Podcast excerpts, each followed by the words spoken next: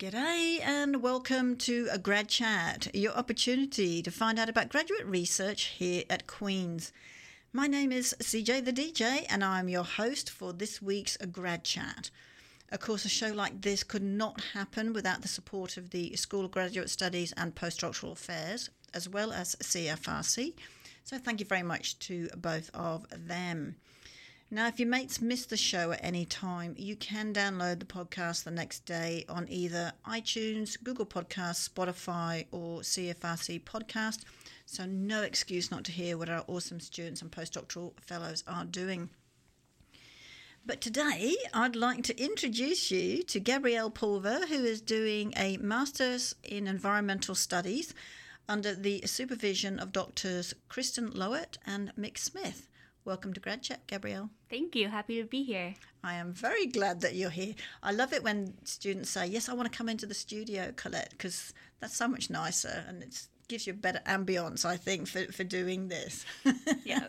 Is that why you wanted to come in as opposed to just doing it online? Yeah, I definitely I wanted to experience the whole deal. I wanted to see what it was like in here, being so curious, being on campus for so long. And yeah, get the, and now that we can be in person, every opportunity that exactly. I can get. I know, these, you know, the, the people who still want to stay away, I mean, I get it to a point, but I totally missed seeing people. So I'm, I'm glad you said yes to this, which is great. Mm-hmm. So let, let's get on with it. Okay. So you're in environmental studies. Why did you want to go into environmental studies first? I mean, what was your background? Yeah, that's a great question. I I actually was at Queen's for my undergrad, and I did it, I majored in philosophy. And I was super interested in um, environmental ethics. I actually did a course with Doctor Mick Smith um, in my fourth yeah. year about environmental ethics, and all the other kind of eth- ethics courses I did, as opposed to maybe metaphysics and epistemology and all that. I really enjoyed that uh, applied philosophy element um, right. to my degree. And then, you know, with the climate crisis, it's something that I really care about. I uh, follow kind of Greta's journey when on social media when she kind of popped up. And um, I also did a B Ed at Queen's as well, and working with kids kind of in summer jobs and throughout the year. And as someone, you know, as who is concerned about the environment myself, seeing the climate anxiety is so big right now. Right. So I initially was thinking about looking into youth climate anxiety and looking at youth action in the climate crisis. And then that transformed into kind of more of a specific movement in, within the climate crisis on water. Right.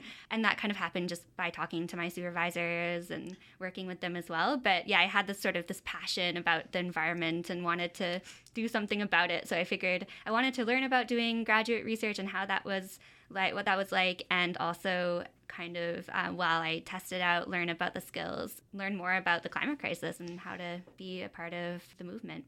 Which is great. I mean, we need more people like you, uh, as we know. We can't deny the climate crisis right now, even though I know there's still those people who think it's all fiction and we, when it's not. So I'm glad that you're doing that for us. And I'm glad that you're following your passion for doing this. And of course, as you mentioned, you're talking a little bit about water protection. Mm-hmm. And the title of your thesis is Water is Life, Creative Action to Heal Bodies of Water. What a fabulous title. Normally titles, thesis titles are so long-winded. And I love this one. It's just really nice. And it's actually quite, uh, I think I used the word earlier when we were chatting, zen-like. Yeah. It makes you feel relaxed and things. Although you have got that word creative action to heal bodies of water. So clearly there's things that we need to do there. Mm-hmm. So can you just give us a, a bit of a general overview of what you're trying to accomplish in, in your Master of Environmental Studies, which is only a two-year program? Yes. Yeah, exactly. And I'm actually coming to the end soon. I'm you know, finishing off uh, this August, early September. So good question to have at the end of the degree. Yes. I'm thinking back, looking back over the two years. So, you know, other than getting the experiences of learning how to do research in a kind of social sciences setting by interviewing people um, in the field, because my background was in humanities, this particular research tells a story about the role of creative action within the water protection movement, specifically at Lake Superior, because that's I had funding to do my work around Lake, the Lake Superior watershed. So I talked to eight people specifically I emailed other people, but eight people around the Lake Superior watershed on both sides of the border. And I originally was thinking about art activism, because that's kind of a very, that's in all the protests you see, all the marches, there's always signs, really colorful signs, and there's songs, and there's chants, and there's there's art everywhere within um, activist movements. And sometimes it's more subtle, sometimes it's just kind of graffiti on the wall. So I was thinking a lot about that, because we know there's a lot out in the literature about social movement theory, but there isn't a whole ton about this kind of more creative element and what that can do within the movement and um, what that looks like. And there isn't a whole ton about that within water protection, especially at Lake Superior. So there was this gap in the literature, and it kind of just merged into this incredibly focused uh, research as, as it happens with only a, a master's degree, because, you know, it's only so long. So I talked to participants, and what emerged from those discussions was how really what they do is this creative work to, as a, a big part of it is to heal themselves, because I was talking about, you know, anxiety, and a lot of people feel really anxious, angry, concerned, upset, grieved about the environment, and um, water is a big part of that. Uh, the water issues are directly related to climate crisis and back and um, vice versa. So they a lot of the time do it to heal themselves. So that's why I have that. And then, of course, the uh, motivation is to heal the water and to heal the climate. So there's kind of these two sides of the same coin, uh, which we can talk about more if you'd like. Well, it's interesting, actually, because before we even go to the other stuff, it's kind of like a yin and yang type thing. It's like, you know, if we can look after the water, we can help look after ourselves. Exactly. If we look after ourselves, what do we need to look after ourselves? We all need water. So... Exactly. They kind of, I don't know if that's yin and yang, but anyway, it works. They're both, the, the the combination together is is very, very important, isn't it? Yes. Yeah. And you mentioned um, that we all need water, and that's a huge part of a thought I had. And after talking to these participants I talked to, it's a huge thing that emerged was this deep embodied connection to water, because of course we're all high percentage of water within our own. We need water right. every single day. We need water to survive, and so we have this very intimate connection to water. I found when I first came to Canada, and I think I've said this before in another session, but I was amazed at how much water there is here in Canada, uh, in the Great Lakes. I mean, I, even just Lake Ontario, which I know is not a big lake con- compared to the others, but it's just huge. And coming from Australia, where there's not a lot of water in Australia, not a lot of fresh water, to come to a, a place where there's a, an abundance of water, it was just like, oh my God, I was in my element. And like, look at all this water, this is fantastic. And I remember the first, one of the first few years I was here, there was a drought, or so-called drought here in Canada. And everyone went on, went on water restrictions. And I started laughing. Now, not to say water restrictions we shouldn't be doing, because we need to conserve our water. But it made me laugh, because I just looked out the window and go, but look at all that water there. Whereas back home, that would be like a little pond compared to this great big lake. So it's it's kind of all relative, but it's mm-hmm. still important to look after our water, isn't it? Yeah, and you raise a really interesting point about how it looks like we have so much water, because we, the Great Lakes do make up a really large proportion of our freshwater, surface freshwater, not talking about groundwater. And Lake Ontario, I, you know, if I have friends who visit me here and I say lake, maybe they imagine a, a little lake that you can canoe on. And you can canoe on Lake Ontario, but for anyone who's canoed on, like, it's a really big lake. The waves can be quite mighty. Yes. And my mom grew up on the coast in Wales, and she says that here reminds her of there, because sometimes in storms we get such big waves. So it's a little, it's a large lake in a lot of ways, not as big as Lake Superior. That's massive. massive. But it's funny, the word lake does make us think of a smaller place. But yeah, it's it's a big part of our fresh water. So we do really need to work on protecting and taking care of, of the water we have here. Absolutely. Absolutely. So I'm glad there's people like you doing this. Thank you. So one of the other things you mentioned in your synopsis here for me was you wanted to take the lens of a, fem- of a feminist ethics of care. Mm-hmm. What does that mean? Great question. So Carol Gilligan is the philosopher ethicist um, that I'm working from. She wrote a book in nineteen eighty-two, I believe, called In a Different Voice. And she, along with another actually who wrote around the same time, uh, talked about this ethics of care. And she's an American, and this emerged out of abortion laws that were kind of getting, okay. which is really relevant now again, but at the time, you know, was kind of emerging. And a big, it became a big topic because women finally had the opportunity to advocate for themselves with abortion and think about taking care of themselves.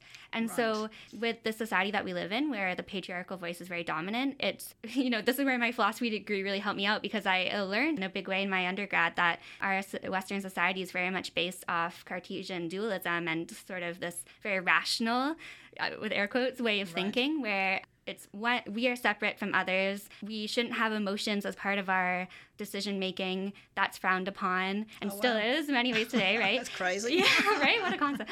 And so where this ties into women's rights is where, and just, you know, people who aren't the white patriarchal men who yeah.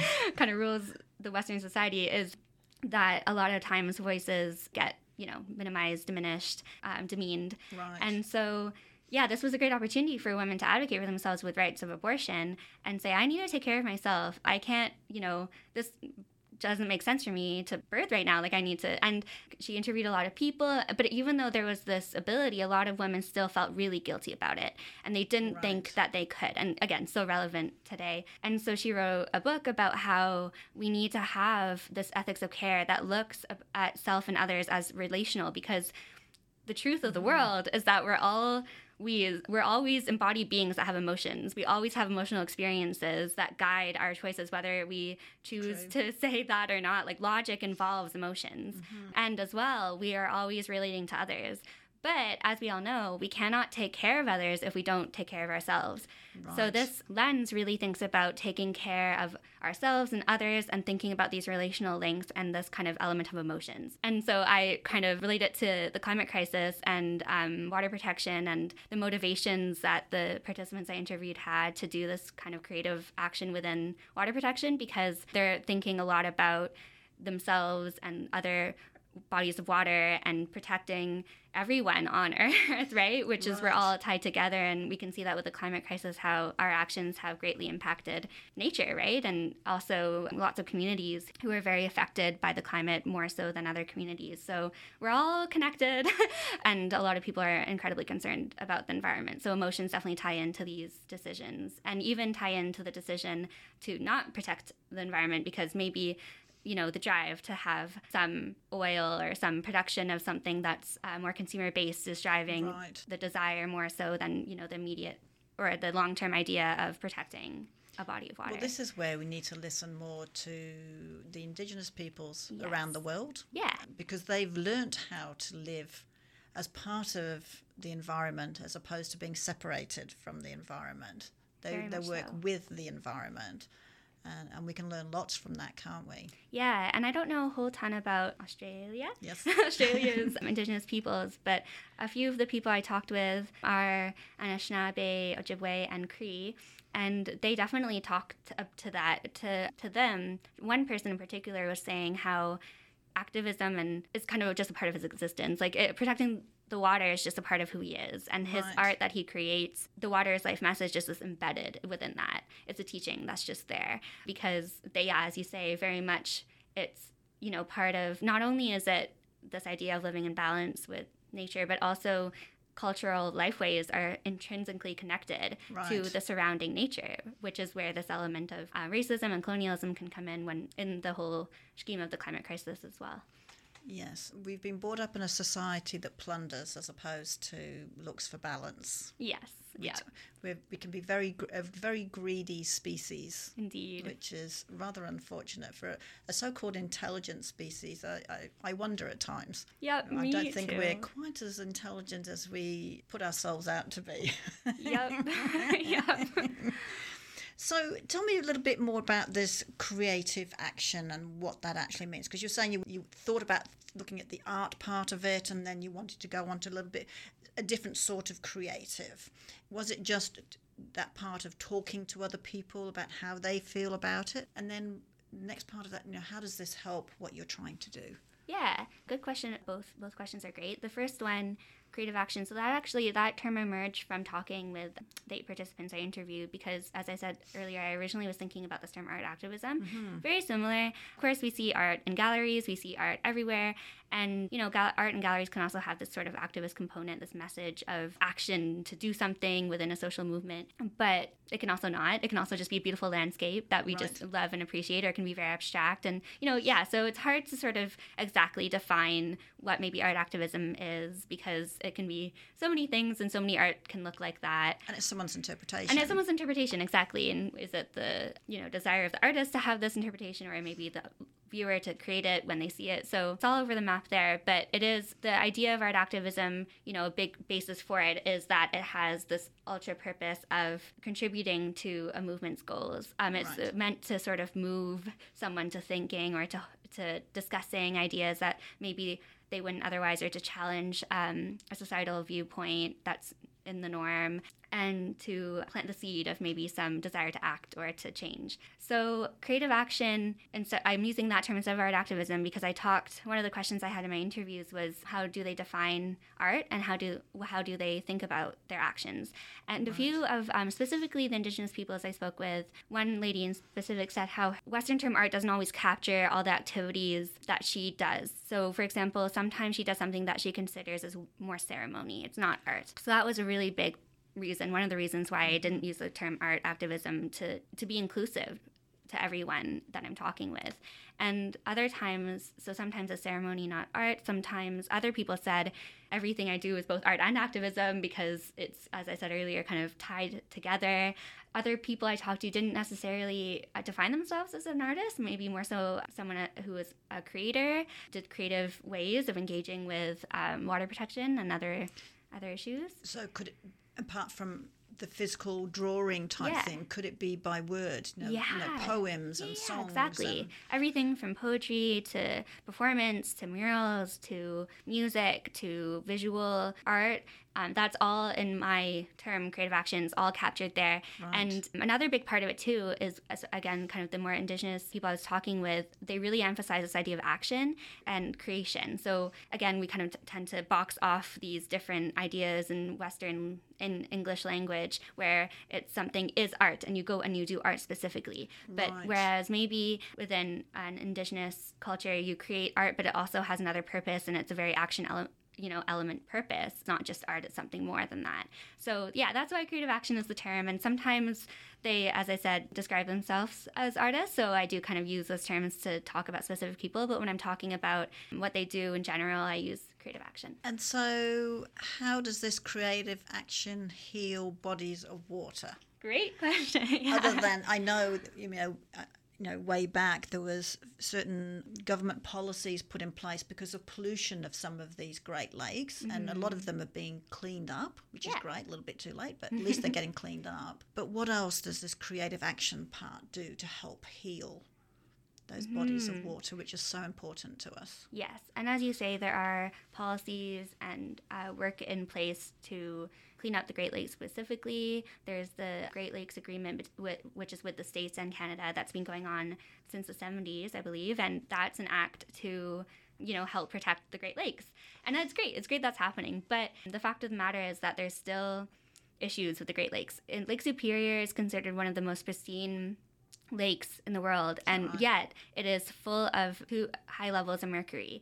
And so some of the participants I was talking to said that they have mercury poisoning within their community because of the high levels of mercury within Lake Superior. Oh, and wow. Anishinaabe, Ojibwe people specifically, um, mer- um, fishing and smelled and rice harvesting, it's all part of their cultural lifeways. Mm-hmm. So not doing that is not an option. Yet with the high levels of mercury within the water, it's inevitable that people will get Sick. high levels of mercury within their own bodies. And that actually can be intergenerational, I was told, right. and passed through generations as well. So yeah, we, we see Lake Superior and it's beautiful and it's stunning if you've been out there, but we can't see the pollution within it. And something to do, I, I'm not a scientist, but I did look up how this works, and something to do with, because it's um so cold and so big, that that combination creates the to- the toxins from even from far away can actually get attracted to that area oh, of water. Okay. So even if it's not immediate in the area where high levels of mercury are entering the earth or the waterways, it, it goes into it Lake Superior. And yeah. somewhere else. So these issues with um, using, overusing um, toxins within our own, you know, human actions, or having an oil spill somewhere else.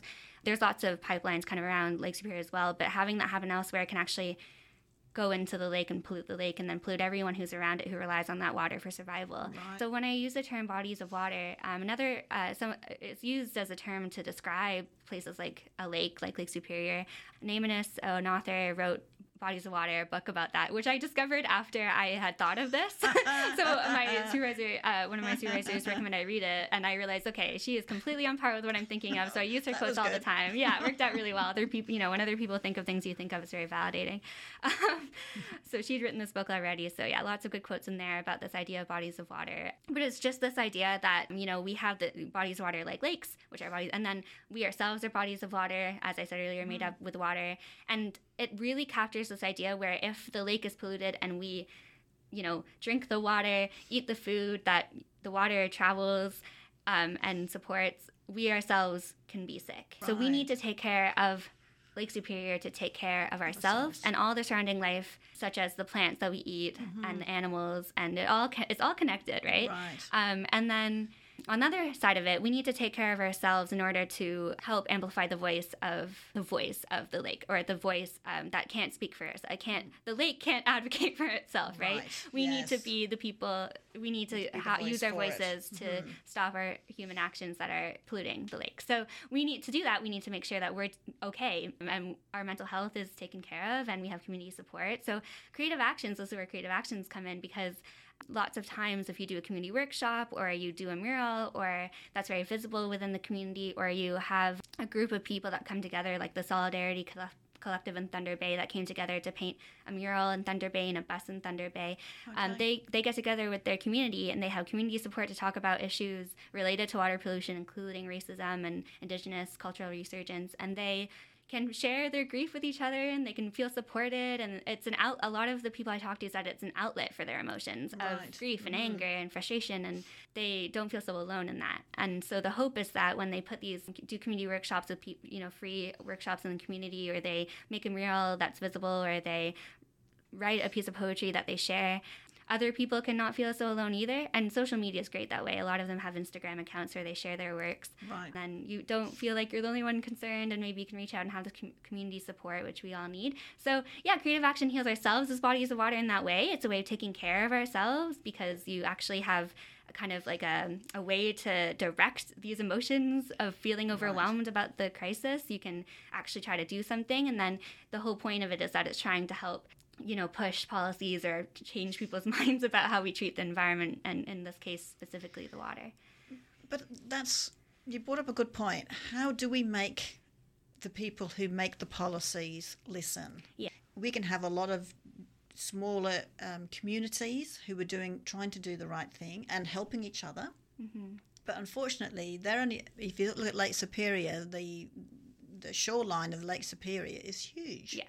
So how do we make sure the whole of the lake is looked after, as opposed to maybe just a few individual areas, which, like you said, something could be happen miles away and come down and affect, but it hasn't happened in their area, mm-hmm. but it's come down from somewhere else. So how do we how do we take these voices and this this looking after each other?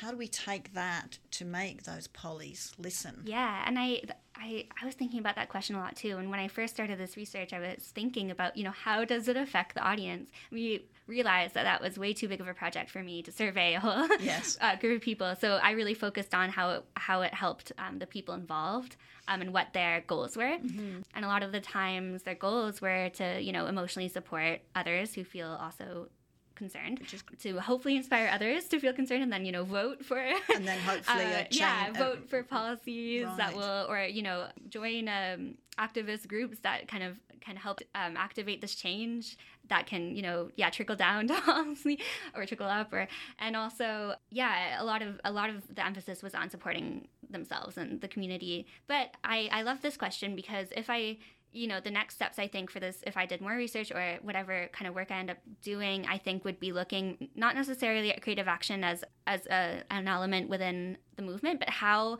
the movement goals itself, water protection movement goals itself, can bridge over to policy change and direct right. change mm-hmm. there.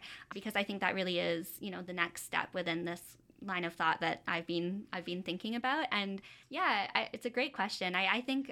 Again, we, need ev- we need everyone to participate. We need right? everyone to participate. Not just a few yeah. of us. We, yeah. we need everyone to participate to make it work. Yeah, creative action is the way to hopefully inspire others to start thinking about this. But if we want and we need action now. Yes. Yeah, it's a really tough thing to, to think. I think we just, you know, the masses, we need more people who care.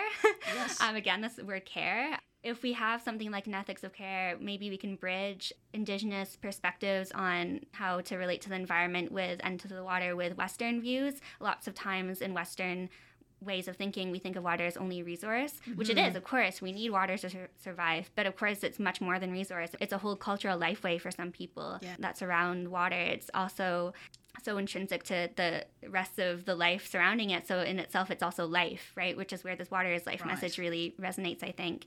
So if we have ethical viewpoints like ethics of care that can really bridge those different ideas together, maybe we can all work together. You know, this is a very hopeful way of thinking, but I think we have to be, right, in order to we hope do. that there's um, a, a better future for everyone. And then your question about how can, you know, the lake is so big. Um, yeah, it needs to get on that bigger, grander scale of policy change, I think, in order to really, and we need to not think about it as separate places. We need to think about kind of the world's water and our right. action. You know, the fires in Quebec affecting everywhere exactly. around the world was just, again, a sign that shows us that what we do affects everywhere. So we need to change our mind to really understand that. Well, it was interesting because when we had... well, we have bushfires in Australia all the time, but back in two thousand nineteen, where just about the whole of the country was on fire, that was kind of expected because people go, oh, that always happens in Australia. Mm-hmm. Well, look what's happening in North America now. It's happening more and more frequently. Um, mm-hmm. And that's a worry. It that's is. That's a worry. Oh, and what, what yeah. puts those fires out? We need water. Yeah, that's another place where water takes in. To put the fires in. out. So, you know, there's lots of ways that uh, water is super important to us. So yeah. this is really important work that you're Thank doing. You. Can I add in another point? Yes. Uh, just, um, I think it's really important to emphasize education. You know, I think teachers have an incredibly important job in the yes. world. And I think it can't be ignored the importance of teaching kids at a young age what they can do, helping them feel less overwhelmed. Kids are powerful, and we've seen that with the yeah. Fridays for Future and with Greta and with uh, you know Autumn Peltier, I think her name is as well, here in yes. Canada. And so many young activists and um, voices have really helped adults in powerful positions change. There's actually a really great example I was reading about where to stop the ivory trade and to create laws to stop ivory and elephant mm-hmm. hunting, there was, I forget where this happened, but there was a meeting about it in maybe, I think, Germany, and there was a group of kids who walked in with these elephant masks and costumes, and they were like, stop killing the elephants, and kind of did this chant, and that actually made it so they stopped killing the elephants. So I think there's lots of ways where I'm not saying kids need to take the, um, they shouldn't have to take, have to the role, yeah, but. they shouldn't have to take that responsibility. They need to be kids. But I think ki- teaching kids to not feel so powerless is really important. And also, you know, kids grow into adults, and then having exactly. that mindset early on that the environment is so important to, to protect and to care about. And we can't just think about humans. We have to think about everyone. We can't just think about certain humans, right? Yeah, I think education is big. And I think you start doing this kind of radio is really important too, because it's an educational tool, creating accessible research outlets. Right. So it's not just in the institution at um, the academy, it's everywhere, and people can learn and listen and discuss. Well, I'm, I'm sure too. we're going to get a lot of people out there saying, oh, my God, you know, I hadn't thought about it that way. I mean, a lot of the stuff that we research, some of it's common sense. Yeah, definitely. But we seem to have lost that these days, the old common sense. And we're just not thinking about it anymore because we're, we're virtually told what to do every single day, mm-hmm. Mm-hmm. Um, the way our lifestyle has, has gone, which isn't necessarily a good way of living. Nope. Exactly. We need to remember to question and think critically. Yes. Really good stuff that you're doing here. So do you think this kind of research that you're doing can apply in other scenarios? Yeah, I think so. I something I, th- I talk about in the, at the end of my thesis paper is how maybe opportunities for further research or how this can Um, a big part of environmental studies here at Queen's is sustain- the word sustainability. So mm-hmm. how can this tie yes. in? And because I was looking at this from an ethics of care theoretical standpoint, I was thinking about this idea of relational links and how we can't just think about ourselves. And to me, the word sustainable and to others in the literature too, something that's sustainable is something that endures. So we need to recognize the limits of our own actions within the limits of the biosphere to ensure that it endures right. for now and for future future, future, and for everyone, right? So I think this research offers kind of, you know, discusses the role of creative action in the water protection movement, but as well, it also talks about different ways of understanding our relationship to water, mm-hmm. and therefore also other elements in the environment. And so I think having more of these conversations, and there is some out there about in the literature about changing the way we relate to water, changing the way we relate to nature, that hopefully can help, you know, maybe we can merge the bridge different ways of seeing with Indigenous peoples as well, right. and different cultures, and mm-hmm. then having that within science, having that within um, decisions for, you know, within our cities and our climate and our infrastructure and our systems, having those different ways of seeing bridged. So then we're all, yeah. we all get, you know, water as resource and we can use it, but then we also think about it as more than that, um, for example, and having that um, uh, echoed within policy and practice. I love that terminology. terminology of ethics of care. I really do, because mm-hmm. um, it's not a way that I actually thought about it. And and you're right, we need to look after ourselves. How do we look after ourselves? How do we look after people around us? How do we look after the environment? How do we look after the world? Yeah. Because we are all connected. Whether we want to be or not, we are all connected. Exactly. And so it's it's you're going to get a lot of people talking about this, I, I'm sure. So I really appreciate you coming on. And it's interesting too, because I was looking at some of the things that you like to do outside of your classroom, mm-hmm. is you're really into the outdoors club and, you know, volunteering for Camp Outlook and stuff like that, which is lovely. So again, back to nature. Yeah. And exactly. being out there and, and, and I'm, I'm assuming with some of the people, teaching them how to look after the nature while you're enjoying it at the same time. Mm-hmm. Very important to enjoy our time. Just even going for a walk in nature, hike, it can do so much uh, for us. It can yes. make us feel so calm. For me, looking out at Lake Ontario and swimming in the water this summer has really helped me feel calm throughout, yes. you know, the turmoils. I don't know. Um, but yeah, I think, you know, appreciating like that is really important too. That's great. Well, keep up the good work. Thank um, you. you. I hope you'll continue to do some of this work, because you've clearly got lots to say and lots that you could be doing to sort of spread the word and get more people on board thinking, thinking about it this way, and to help us in general. So thank you very much for coming on the show. Thanks for your time, Colette. You're very welcome. So that's it, everyone. A, another week of Grad Chat sadly comes to an end. Don't forget you can download the show tomorrow from either iTunes, Google Podcasts, Spotify or C F R C Podcast. Just type in Grad Chat. Until next week, this is C J the D J signing off with a big hooray.